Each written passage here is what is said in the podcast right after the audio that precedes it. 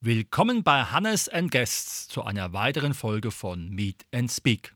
Unser heutiges Thema: Ich und mein Dirtbike. Und dazu begrüße ich ganz herzlich die Wanni Danz. Hi. Wanni, es gibt ja Menschen, die laufen gern, es gibt Menschen, die fahren gern Fahrrad. Wann war für dich klar, dass bei dir bei dem Zweirad ein Motor dazugehört und wie hat sich dann dieses Hobby bei dir entwickelt? Das ist eigentlich ganz witzig, weil ich hatte gar nicht so viel Chance. Mein Papa ist nämlich sehr äh, Motorrad begeistert und hat schon als kleines Kind immer von Motorrädern geträumt und hat sich das erspart mit ganz viel Zeitung austragen. Und als wir dann irgendwann auf der Welt waren, also wir, mein Bruder und ich, durften wir natürlich mit auf seinem großen Motorrad fahren. Da war immer einer vorne, einer hinten drauf. Zu jedem Spielplatz haben wir eine Runde gedreht auf Motorrad, bis ich irgendwann meinen Papa angeguckt habe und gesagt habe, ich will auch eine. Papa natürlich, okay, also so eine große Maschine, so ein kleines Kind, das funktioniert nicht. Hat sich umgehört und so sind wir zum Motocross gekommen. Mhm. Das heißt, du hast dann in jungen Jahren schon eine eigene Maschine fahren dürfen, aber halt dann logischerweise nur auf einem entsprechenden Gelände. Genau, also wir sind da ja auch reingewachsen, kannten uns da selber auch nicht mit aus. Man kann mit so einer kleinen 50 Kubik Maschine auf einem Gelände fahren. Ist natürlich nicht Straßen zugelassen. Ist bei uns jetzt in der Nähe eine Motocross-Strecke in Schafheim gewesen. Da konnten wir das uns auch mal angucken, wie das andere Kinder machen. Und ja, da braucht man nichts weiter außer ein Motorrad, wobei das natürlich für uns damals ohne viel Ahnung auch eine große Investition war. Aber der Papa sagt bis heute, er dachte, na, nach zwei Jahren ist es mit dem Sport vorbei und dann haben meine Kinder keine Lust mehr darauf. Aber da lag er komplett falsch, weil wir beide immer noch fahren. Super. Wie sieht dann so eine Trainingswoche von der Wanne aus? Weil vermutlich hast du nicht im eigenen Garten genug Platz, um mit dem Motorrad durchzusausen. Ja, leider. Wäre so ein Traum, im Garten rumzufahren, aber das geht natürlich nicht. Ja, jetzt durch Corona sieht es bisschen, es ist ein bisschen weniger geworden mit dem Training, aber in den Jahren zuvor wo ich ähm, viel unterwegs war und auch auf Weltmeisterschaftsrennen war, da sah es schon so aus, dass wir zweimal die Woche auf dem Motorrad trainiert haben. Also wir mussten dann immer organisieren, wo es halt geht. Am besten auf der Hausstrecke, das wäre dann wieder in Schafheim gewesen oder in Funkstadt, ist auch eine schöne Crossstrecke. Naja, das ist natürlich wetterabhängig, das heißt, es kann auch nicht immer funktionieren, dass man auf dem Motorrad trainiert. Und dementsprechend ähm, ist das Training neben dem Motorrad auch sehr, sehr wichtig. Und ähm, ja, wir, also mein Bruder und ich, trainieren sehr Triathlon-lastig. Also viel auf dem Fahrrad, viel Mountainbiken. Das ist ja doch dann auch wieder so ähnlich, vor allem wenn man bergab fährt, über die ganzen Wurzeln, Steine, die Linien zu suchen und auch mit der Geschwindigkeit. Aber auch auf dem Rennrad, dann einmal die Woche joggen und einmal die Woche schwimmen mhm. Muskeltrainingseinheiten und natürlich auch wichtig dehnen. Also es ist sehr vielseitig. Man braucht seinen ganzen Körper, ganz viel Spannung, ähm, deswegen das Muskeltraining. Aber natürlich umso wichtiger auch die Ausdauer, was zumindest aus Erfahrung kann man sagen, nicht unbedingt das Wichtigste ist, um ins Ziel zu kommen, dass man perfekt durchtrainiert ist, aber die Ausdauer hat einem halt immer auch was gebracht, konzentriert zu bleiben. Und das ist bei unserem Sport halt wirklich sehr, sehr wichtig, weil ein kleiner Fehler dann doch ähm, ja, gefährlich werden kann. Mhm. Das heißt also zum einen mit einem Unfall oder zum anderen einfach, dass man zu viel Zeit verliert. Ja, also Zeit verliert wäre jetzt, wär das eine. Klar, man trainiert da sehr präzise eben dieses Spurentreffen und auch so schnell wie möglich um den Kurs zu kommen. Aber ein kleiner Fehler kann halt manchmal auch wirklich eine Verletzung hervorbringen, die doch einen großen Rattenschwanz hat. Und deswegen ist es sehr wichtig, dass man da topfit ist. Jetzt sind ja die Strecken in Deutschland, Europa immer eher unterschiedlich. Dann hat es vielleicht noch geregnet. Wie findest du da immer, ich sage jetzt mal, die goldene Spur? Also ich muss zugeben, manchmal findet man die auch nicht. Es ist auf jeden Fall nicht einfach. Wir haben sehr viel mit Colin Dugmore, das ist ein, ein Motocross-Fahrer, der von Südafrika nach Deutschland kam und in der Weltmeisterschaft gefahren ist, sehr viel trainiert Und aus Erfahrungswerten haben wir unheimlich viel profitiert. Man findet die Spuren am meisten, wenn man alle Spuren ausprobiert hat. Das heißt, wir haben uns so als zum Einfahren, wenn wir auf eine neue Strecke kommen, haben wir immer ein Modo, nennen wir das, so einmal fahren, wo wir dann alle Spuren ausprobieren. Wir fahren dann zwei Runden alle Kurven innen, alle Spuren innen, dann zwei Runden mal alles außen und in den nächsten zwei Runden kreuzt man die Spuren und so lernt man die ganze Strecke eben von innen nach außen kennen, die ganze Bandbreite und im besten Fall hat man eine Spur gefunden, die für einen, am, für einen gut ist. Und noch dazu kann man, da braucht man aber dann seinen Trainingspartner dazu, ähm, jemanden mit einer Stoppuhr nebendran stellen, der eben die verschiedenen Spuren stoppt. Das geht natürlich nur im Training. Aber so lernt man auch ein Gefühl dafür, welche Spur wirklich auch die schnellere ist. Manchmal fühlt sich eine Spur unheimlich gut an, aber auf der Stoppuhr ist es dann doch die langsamere und das muss man halt auch lernen. Mhm. Ist es so, dass bei den Wettkämpfen Männer und Frauen getrennt fahren oder ist es ein gemeinsamer Sport? Also es ist, es ist so ein Mix wir Frauen dürfen eigentlich bei den Männern mitfahren, dürfen mit den Männern ans Startgatter gehen. In regionalen Rennserien ist es auch, ja, ist, ist es schon des Öfteren auch so. Aber wenn es dann Richtung Weltmeisterschaft geht, gibt es eine eigene Frauenklasse. Wir fahren getrennt von den Männern. Es gibt, glaube ich, vereinzelt mal eine oder zwei Frauen, die es versucht haben, mit den Männern in der Weltmeisterschaft zu fahren. Aber noch nicht viel Chancen hatten und dementsprechend ist die Frauenklasse doch getrennt. Ja.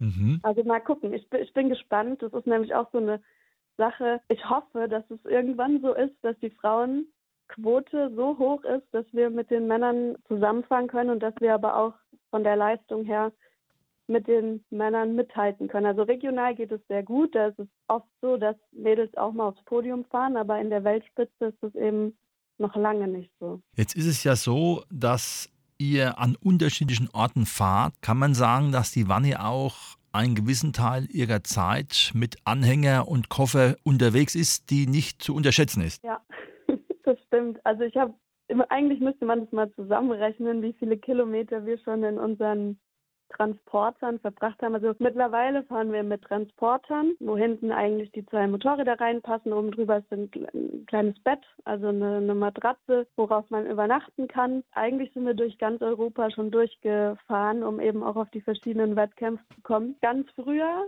als wir noch quasi regional unterwegs waren, sind wir auch mit dem Hänger gefahren. War natürlich logistisch alles auch immer nicht so einfach, aber tatsächlich verbringt man da sehr, sehr, sehr viel Zeit im Auto. Mhm. Ja.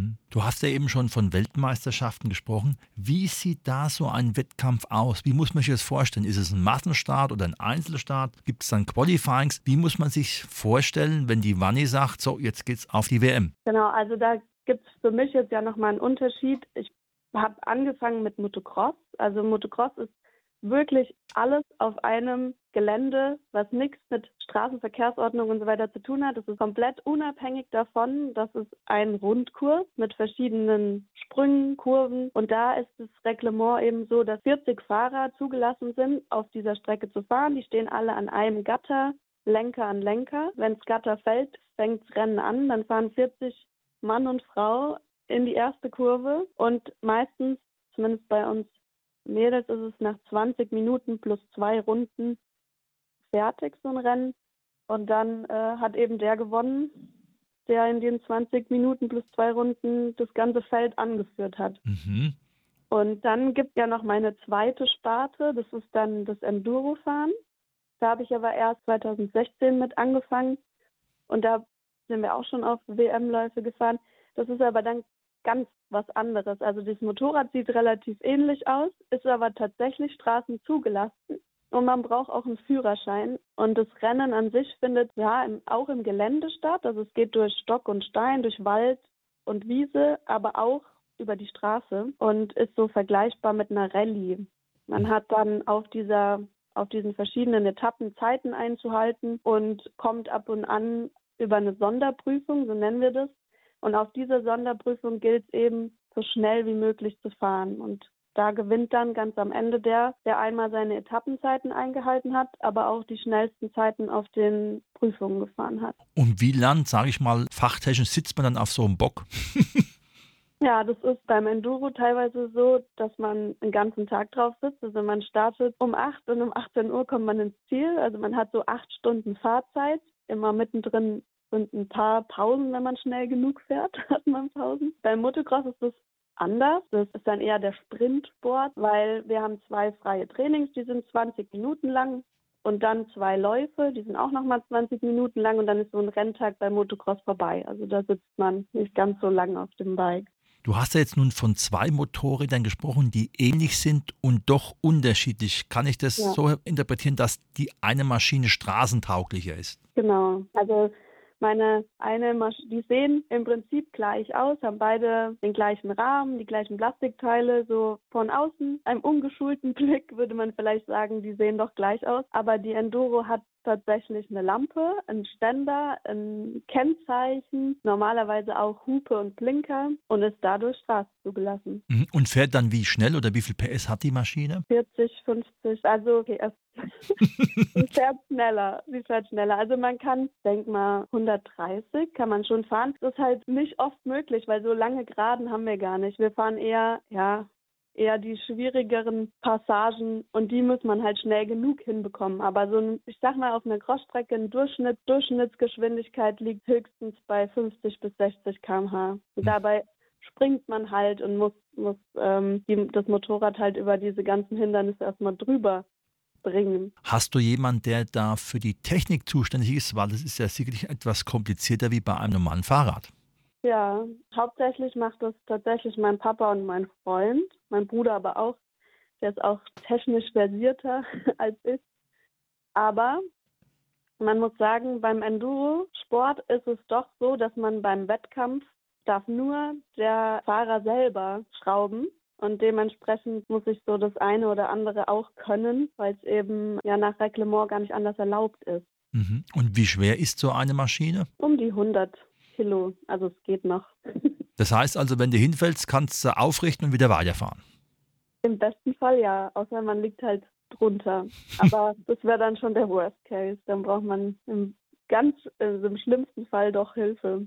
Jetzt denken ja viele bei der Sportart, die du vorgestellt hast, an die Rallye Paris-Dakar. Ist das auch so ein Traumziel von dir? Ja, schwierig. Also früher war es auf jeden Fall ein Traumziel, aber das ist halt auch nochmal eine ganz andere Hausnummer. Also da fährt man zehn Tage, jeden Tag von fünf bis nachts, wo es wieder dunkel wird. Man weiß nie, wann man ankommt. Wenn man irgendwo ein technisches Problem hat, steht man in der Wüste. Also ich bewundere alle, die da mitfahren und ich kenne auch ein paar, denen ich auch immer jedes Jahr folgen kann. Ich weiß nicht, wenn, wenn es möglich wäre und ich ein Angebot kriegen würde und ich würde dafür trainieren, wäre das immer noch ein Ziel. Aber es ist schon noch mal viel anspruchsvoller als das, was ich bisher gemacht habe. Jetzt leben wir in einer Zeit, in der das Klima und Klimafreundlichkeit besonders hochgehalten wird. Es gibt ja auch mittlerweile die Formel E. Ist sowas auch im Dirtbike-Medium möglich oder geht es da gar nicht, weil einfach die Energie letztendlich vom fossilen Brennstoff herkommen muss? Nee, da gibt es tatsächlich schon viele ähm, Motorräder, die auch tatsächlich E-Motorräder sind, also elektronisch.